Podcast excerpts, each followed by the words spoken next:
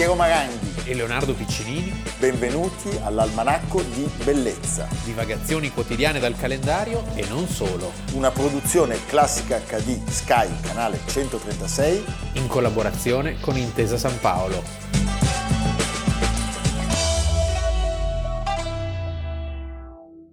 Now, here's the map Cook was given in 1762, the year he started charting the territory. If we compare it with the satellite image, it still doesn't match up with reality. Almanacco di Bellezza, 7 novembre, Leonardo Piccinini. Piero Maranghi. Beh, avete visto la precisione nelle mappe e di chi stiamo parlando? Di James, James Cook, quello dei Travel Check. Sì. che è quasi come James Bond. Sì. eh? Il nuovissimo continente. Il nuovissimo L'Oceania. continente. L'Oceania, allora lui è tra i più grandi esploratori e cartografi della storia tutta, Sì. è un viaggiatore instancabile. Lo, lo dichiara la sua biografia. Nato nello Yorkshire e morto alle Hawaii. E alle Hawaii. Due posti più Eh, diversi. non, non- non si Eh, può, sì. non si può. È, è stato veramente un viaggiatore instancabile e soprattutto un uomo curioso. Era curioso James. Ah beh, per forza. Eh? Sì, viene da dire. Da- davvero. Sì. E lui nasce oggi, il 7 novembre del 1728. Dove appunto? Dove? Nello Yorkshire. Sì. Eh?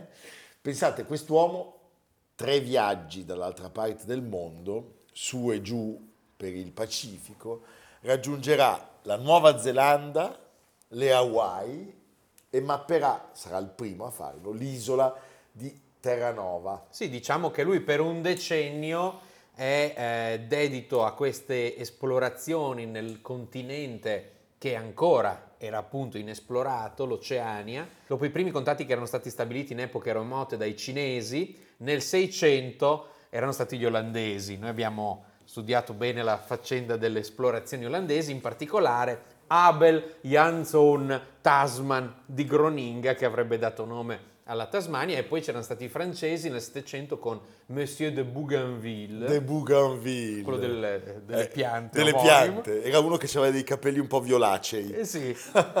ma, sarà, ma sarà solo James Cook a prendere ufficialmente possesso, perché poi la faccenda era- che contava era sostanzialmente quella, a prendere possesso a nome della corona dell'Australia. Certo. Allora, la città dove era nato si chiama Marton, era figlio di un bracciante agricolo scozzese e pensate, partendo da lì, dopo cinque anni di scuole elementari, inizia a lavorare per il padre. È partito da zero, eh. Però il padre nel frattempo si era anche lui fatto un po' di... Sì, eh? di benessere. di benessere perché era diventato di fatto il sovrintendente di una fattoria. Nel 1745 aveva solo 16 anni, Cook si trasferisce in un villaggio e lì vedi c'è la scintilla Sì. eh, di Pesca- pescatori, pescatori, gli Cioè, lui amici di Piero. e gli amici di Piero A States siamo sempre nell'Inghilterra più profonda. più profonda e più remota Sì. e inizia a lavorare in una drogheria, faceva il garzone e dopo un annetto lui non, non- non si sente adatto a questo impiego, vuole altro, si sposta in una città portuale, la città di Whitby, dove viene assunto nella marina mercantile. Pa pa pa. Quindi diciamo il mare diventa per lui un richiamo irresistibile. C'erano delle, delle- delle navi carboniere che erano impegnate lungo la costa inglese. Nulla lasciava presagire quello che sarebbe successo. Lui parte dal basso, eh, si applica nello studio delle scienze geometriche e astronomiche, le stelle, Le stelle. si andava con le stelle, viene promosso a marinaio, incomincia a navigare tutti i mari su cui la, la- la marina reale eh, è implicata, quindi il Mar Baltico, il Mare del Nord, farà carriera. arriva Molto velocemente, sì, farà carriera e arriva a ottenere il comando di una nave da carico. e nel 1755 prende una decisione del tutto inaspettata, drastica e molto rischiosa, cioè eh, lascia tutto e decide di arruolarsi nella Royal Navy, eh, quindi nella Marina Britannica, e cambiare eh, le prospettive, completamente le prospettive di vita, perché eh, deve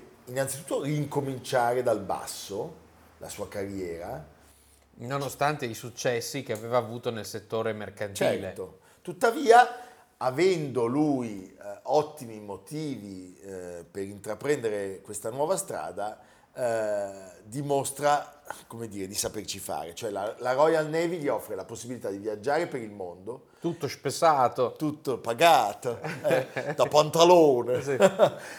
e soprattutto eh, di coltivare questa passione, cioè c'è un bisogno in lui, che è il bisogno del mare. Lui deve eh, vivere esplorando. E quindi da una parte il mare, dall'altra la cartografia, perché lui sarà fondamentale nell'una e nell'altra sezione della, della marina.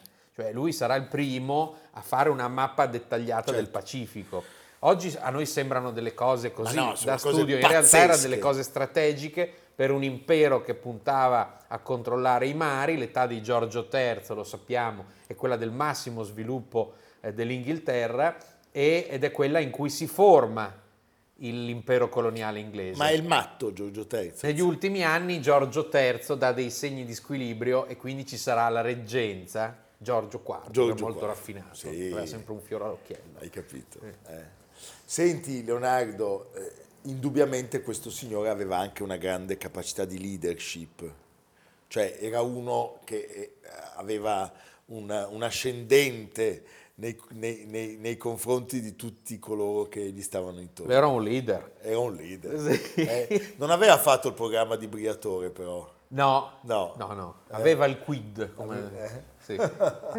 Senti, allora, eh, il Regno Unito in quel momento si prepara alla, alla guerra dei sette anni, quella che si combatte dal 1756 al 1763, cioè una sorta di conflitto mondiale. È la guerra che Inglesi- appunto fa vincere gli inglesi e fa ottenere agli inglesi questo enorme dominio sui mari.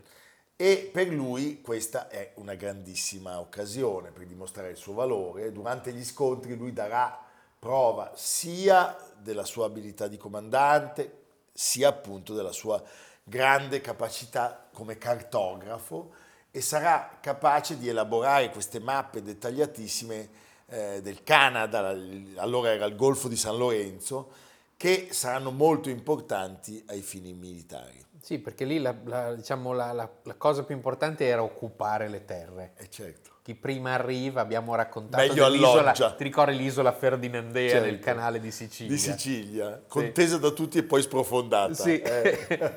Senti, eh, questa capacità viene notata, viene molto apprezzata. Quando finisce la guerra lui ha l'incarico ufficiale di occuparsi appunto della mappatura eh, delle coste di Terranova e Labrador. Non si capisce perché le razze canine abbiano scelto questi due luoghi. Perché facevano gli incroci. Sì, Tra- però il Terranova e il Labrador sono ben diversi. Sono ben diversi. no, Però realtà- sono sì, cre- risultato Amano- di incroci. Amano l'acqua, Anche diciamo. noi stiamo facendo gli incroci tra tutti i vari animali che abbiamo, Sì, vero? è vero. Perché Piero li fa riprodurre. Vi faccio- pensate cosa viene fuori dal babiussa e dal procione. È una cosa pazzesca. La Royal Society, cioè la A me più, viene in mente National eh, Geographic. sì, la più antica società scientifica del Regno Unito si accorge di Cook. Nei film sono sempre rappresentati da quei signori con le panze con le che in ambienti sì, bui che fumano, fumano i sigari. Eh. Ma non è eh, abbastanza, cioè lui non è ancora soddisfatto perché lui di- dichiarerà l'ambizione mi porta non solo più lontano di quanto qualsiasi uomo sia stato prima di me, ma fin dove è possibile per un uomo andare. È la sindrome di Colombo. Esattamente. E non deve aspettare molto, nel 1768 la Royal Society gli affida il comando del HMS. His Majesty's Ship is, eh, is, Giorgio. Giorgio, eh, Endeavour. Endeavour, per la sua prima spedizione scientifica nell'Oceano Pacifico. Arrivare a Tahiti, che appunto era già stata scoperta da, da Bougainville, con le sue piante, E, e dirigersi a sud. eh sì, perché deve, deve cercare l'Antartide, che allora si chiamava Terra Australis, ma di cui non c'era sicurezza dell'I- pensa che era- mondo. Sì, Cioè, c'era un'ipotesi. c'era un rischio Ma di, di lasciarci le penne, perché questi viaggi cioè, erano delle vere e proprie imprese, malattie, eh, epidemie, Pensa se dicessero al povero Cook che esistono i terapiattisti. Vedi. Li prenderebbe a bastonate. Sicuramente. A bastonate. Va bene. Allora, non riuscirà lui ad arrivare in Antartide, ma eh, diciamo guidato da un, da un indigeno eh, taitiano Tupaia. Tupaia, raggiungerà la Nuova Zelanda e quindi è il secondo dopo Abel Tasman che c'era arrivato nel 1642, credo, e poi Sono gli anni di Vermeer. di Vermeer riuscirà a circumnavigare entrambe le isole. Beh, straordinario. La spedizione poi si sposta a ovest, quindi dalla Nuova Zelanda alla costa sudorientale dell'Australia vengono avvistati per la prima volta gli aborigeni. Gli aborigeni e lui rientra tutto tronfio nel 1771 a Londra, dopo tre anni, Con un sacco di anni- piante. tre anni in mare, Eh? Migliaia di piante, animali catalogati, chilometri e chilometri di terre mappate e un diario con tante avventure per cui lui diventa anche insomma un fenomeno. Sì, nella comunità scientifica è una star. Conta su. Eh? Uè, vieni qui, conta su, cosa ti visto? Eh, Cook non fa però tempo ad adagiarsi sugli, sugli allori perché la, la Royal Society ci prende gusto Eh. e lo invita a ritentare la conquista del Polo Sud. Vai a vedere cosa c'è giù di là. Ma pensa a te questi.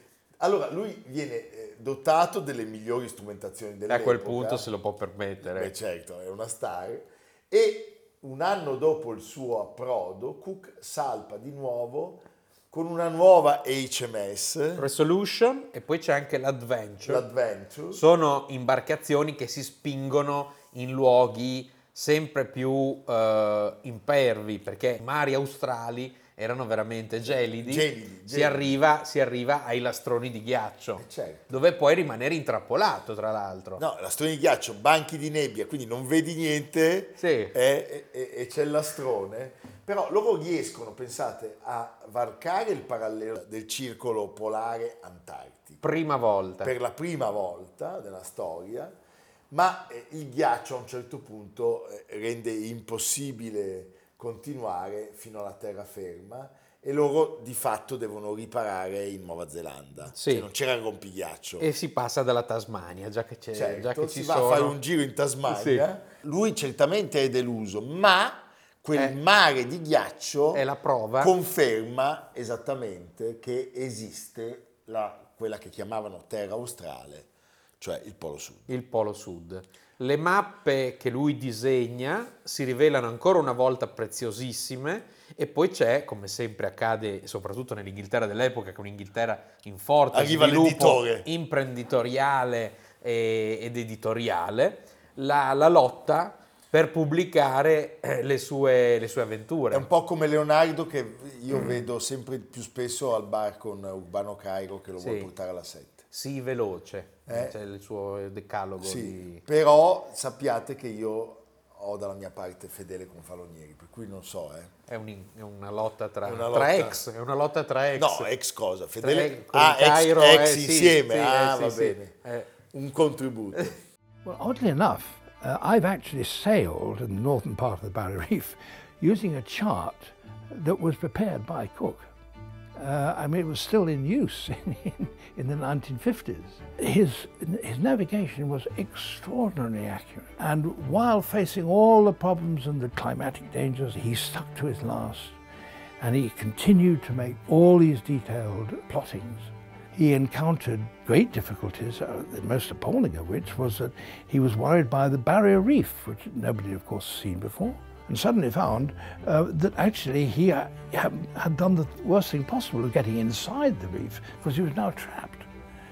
And so getting out again to the safety of the open ocean was a huge problem to him, but, but of course he succeeded. Dalla Revolution nel 1776 si passa alla Resolution, sono sempre HMS, cioè le, le navi di Sua Maestà, lui non Per sa... gli amici Daie. Eh, dai, e non, non sa che quello sarà il suo ultimo viaggio, cioè lui vorrebbe eh, scoprire il famoso passaggio a nord-ovest, quella, quella rotta che collegherebbe l'Atlantico e il Si Pacifico. taglia, si taglia. Per tagliare Quindi a nord, a nord, passando il passaggio a a nord-ovest. nord-ovest, cioè passando sopra il continente americano. Eh, questa volta quindi è l'Artide, non l'Antartide. Sì. Va a Tahiti, la spedizione naviga lungo la costa ovest dell'America. L'Alaska, Stretto di Bering. Stretto di Bering 1778, cioè mentre a Milano noi stiamo facendo la scala, nasce la scala al mondo, con l'Europa riconosciuta. Giustamente anche lui si dà da fare. Lui si dà da fare. E, però, però c'è- anche lì trova il ghiaccio. ghi- il ghiaccio è il, il ghiaccio è l'unica cosa che blocca Cook. Eh, che gli impedisce di proseguire. sì. E quindi fa marcia indietro, eh, sempre un po' frustrato, Eh beh, diciamo. certo. ridiscende a sud, pensa a quanto tempo che passa in questa navigazione, fino alle Hawaii, che non è proprio dallo stretto di Bering No, alle non è Hawaii. proprio, eh. eh? E lì si ferma un attimo, alle Hawaii Sì. si diverte anche, gli si- mettono le ghirlande. Le ghirlande, come eh, fanno i balletti. come a Biden gli mettono le cose. Lui aveva già incontrato i nativi in uno dei suoi viaggi, li chiamava appunto gli amici, e quindi a quel punto chiede di avere dei pali di legno presenti Ma sull'isola. come nell'albero degli zoccoli, Eh, non bisogna stare attenti. a strappare l'albero. No, ma non sa che eh, stiamo parlando di uno Eh. spazio sacro.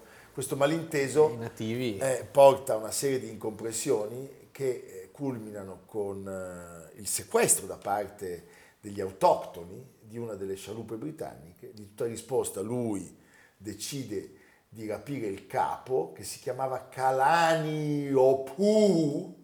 Sì, per scambiarlo con l'imbarcazione. Una Non ha, capito, non ha capito che è ancora peggio, perché i nativi a questo punto lo attaccano, uno di loro lo accoltella con un pugnale e ne causa la morte. Il giorno di San Valentino muore. Sì, beh sì, però i nativi non lo sapevano. Non lo sapevano. Se ne Eh. fregavano di San Valentino. 14 febbraio 1779, anche se gli hawaiani, dopo aver ucciso... Fanno la zuppa. No, anche, quella l'ho fatta anch'io. Eh, la- Le ossa da una parte Eh, eh, no, gli fanno un grande funerale degno di un capo Sì. di Stato e poi... e la ricetta di Maranghi. Ecco, e poi purtroppo queste sono cose che non dovremmo raccontare all'almanacco, ma di- è molto interessante per eh, la nostra Dalgisa, il procione. Sì, si fa, si mette da una parte le No, ossa. lui viene eviscerato Sì, e bollito e eh, le ossa, eccetto alcune, eh, che gli abitanti li avevano messi davanti a casa, le conservano come reliquie, vengono restituite all'equipaggio perché siano gettate in mare Povero sotto Cook.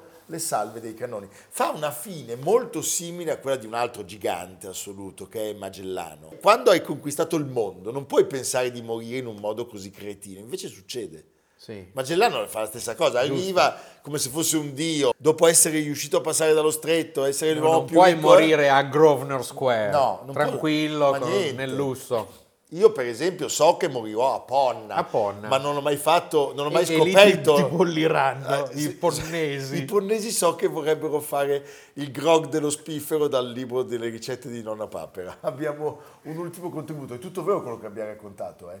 Eviscerato e bollito. Non State fatelo, attenti. non fatelo. Non litigate con Non gli hawaiani, per favore.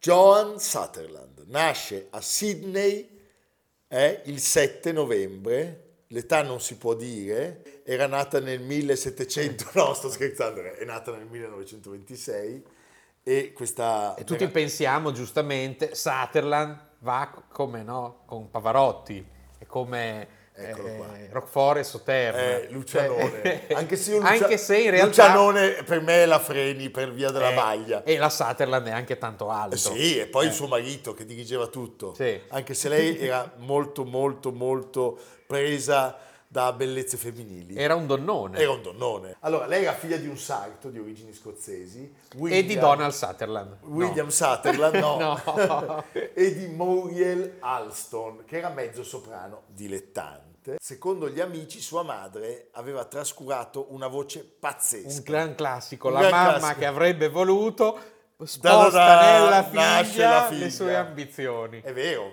questo Eh, è certo, vero. sì. Tant'è che io so che, per esempio, mio figlio Vincenzo farà il domatore di leoni, che era il mio sogno, ma non ci sono mai riuscito. Ed è- ed è- potrebbe essere, Potrebbe eh. farlo. non è detto che... Aveva sposato la madre, un vedovo molto più anziano di lei, povero in canna, pensate, cioè la, la situazione economica, eh, tra l'altro in Australia, in quegli anni è, È disastrosa. drammatica, drammatica. Eh, c'erano ancora i segni di Cook. I galeotti, Eh, erano no, i galeotti sì, di Cook. No, che sentivano ancora l'odore del bollito. Del bollito, sì, eh. visto. Allora, avevano già quattro figli a carico. Allora, per Muriel la piccola Joan è una sorta di mini me, Sì. sostanzialmente. Cioè, lei dice, quello che io non sono riuscito... Mettiamola qua. eh, mettiamola- La mettiamo davanti all'almanacco, Ecco, di fianco a Kubelik. spregio all'almanacco. Va bene.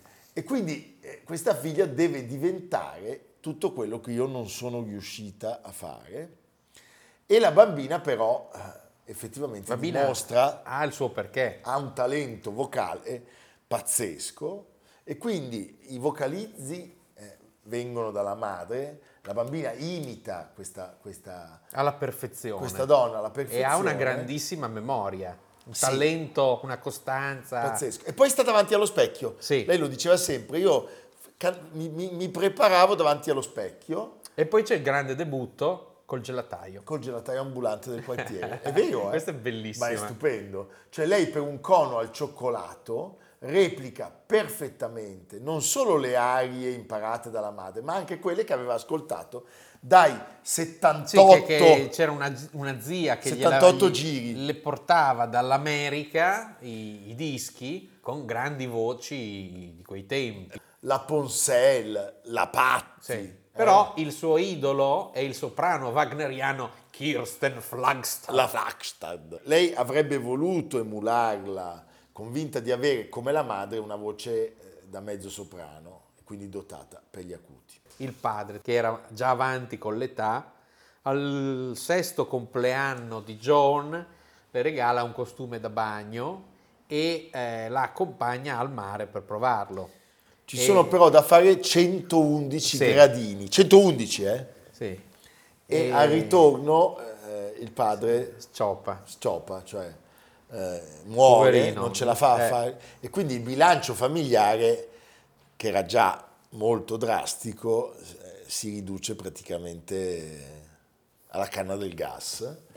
La piccola Joan è costretta a Mamma trasferirsi mia, a vivere da alcuni parenti che vivono fuori Sydney. Non ha ereditato dal padre sarto eh, la dote del cucito e va a studiare come dattilografa per trovare un lavoro come segretaria al Consiglio per le ricerche scientifiche e industriali dell'Università di Sydney. Lei ha lavorato all'Università Sì. di Sydney. E lì lei eh, redige le relazioni su- sui radar, sulle munizioni, quanto di più lontano si annoia, in un, si annoia a morte e a un certo punto dice ma io perché devo stare qua? Io voglio cantare. A 19 anni partecipa a un concorso e lo vince guadagnandosi in questo modo due anni di studio dove? Al Conservatorio di Sydney e arriverà quell'uomo, lo vedete qua, Boning, il nome dell'uomo che eh, sarà il vero artefice della sua carriera. Era un pianista, poi sarebbe diventato direttore d'orchestra, lei va a- a Londra, studia al Royal College of Music e tenta l'audizione per entrare dove? A Covent Garden. Al Covent Garden viene presa solo dopo tre tentativi con un contratto da, pensate, 10 sterline a settimana come soprano nella compagnia stabile del teatro. Il 28 ottobre, giorno della marcia su Roma, del No, ma mille- no, ma non c'entra. ma non è- non c'entra, del 1952, Quindi 30 anni dopo. 30 anni dopo, per fortuna, Sì. lei è la prima dama nel flauto magico. Auf Wiedersehen. Eh, ma a novembre partecipa, pensate, come Clotilde, in una produzione dove chi è che canta? La Callas. La Callas. È Norma. Norma.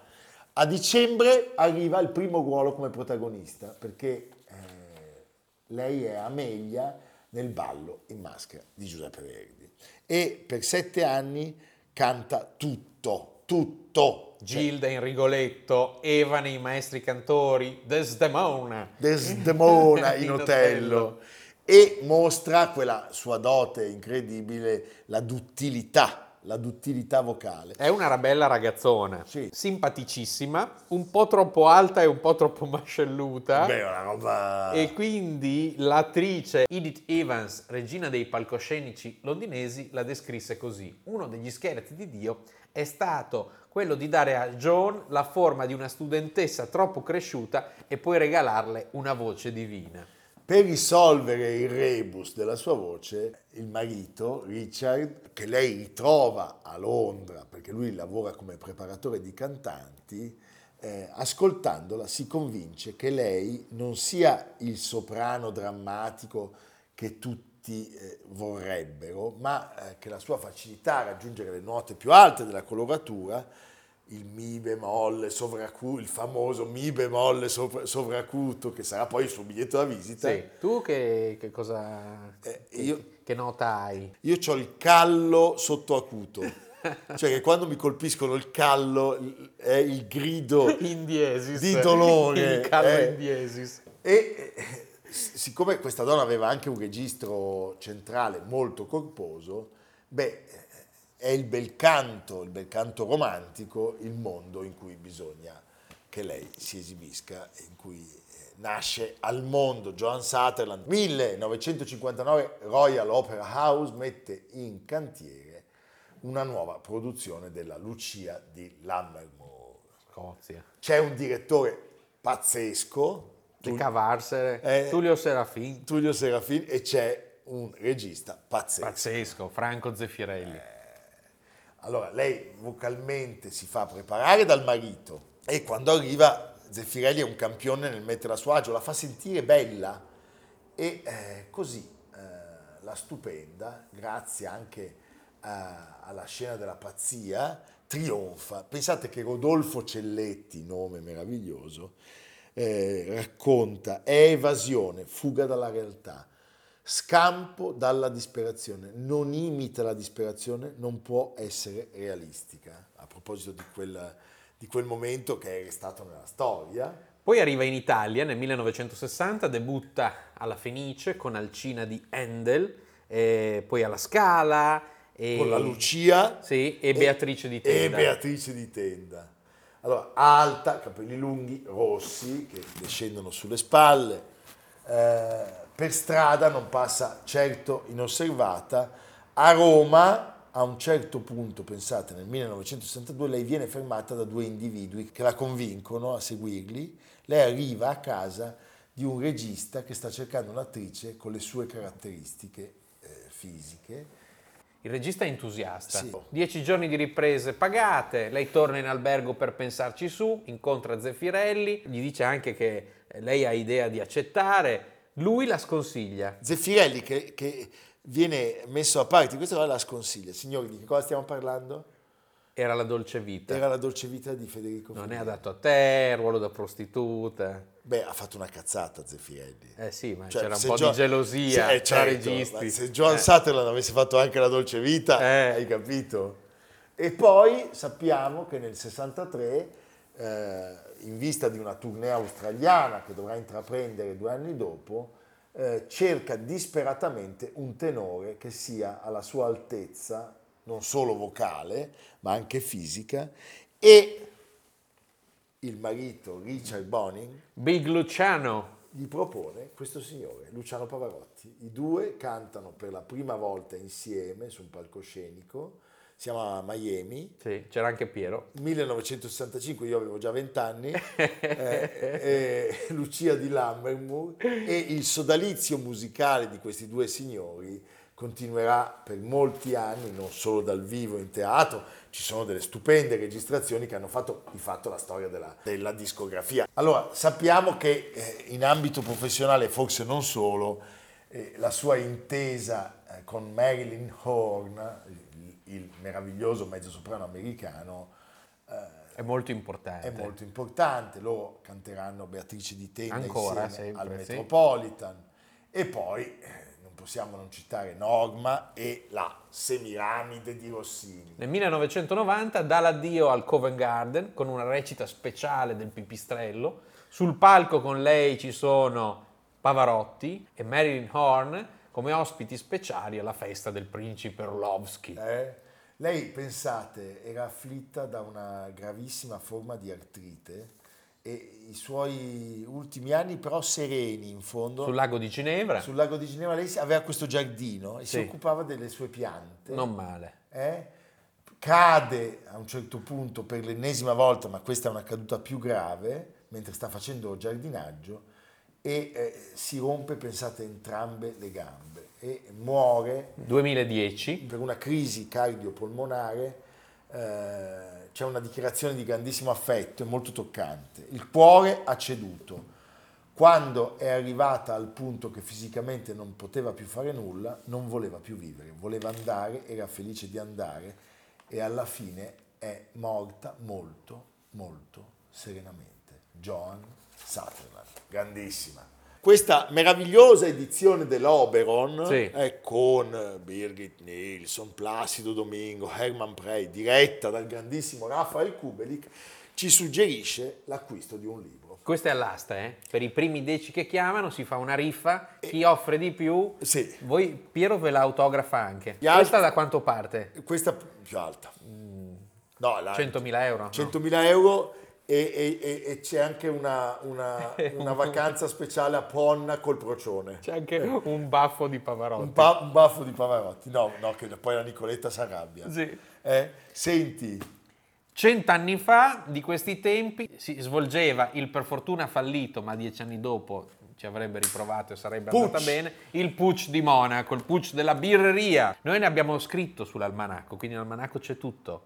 Ma se volete saperne di più, è appena uscito un libro, 1923, La crisi dimenticata nell'anno del colpo del del grande Pucci Mark Jones. del grande Mark Jones, che è uno storico che insegna a Dublino e che è uno dei massimi esperti del- degli anni esaltanti e anche terribili della Repubblica di Weimar. Eh sì, Sì. perché quando le cose potrebbero andare molto bene va a finire sempre in vacca. Eh, eh?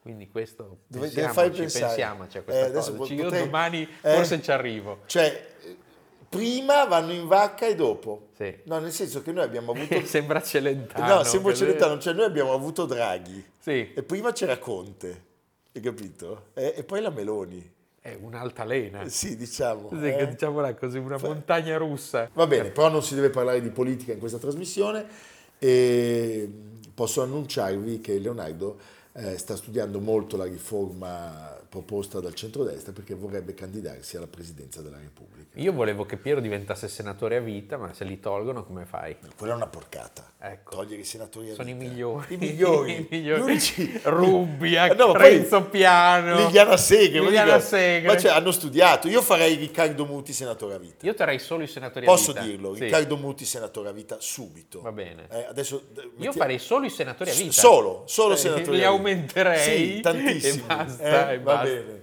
Dicono no, ma perché sono, sono- sono tutti di sinistra. Ma non Sono è vero. vecchi. Sono vecchi. Sì. Va bene, ci vediamo domani. domani.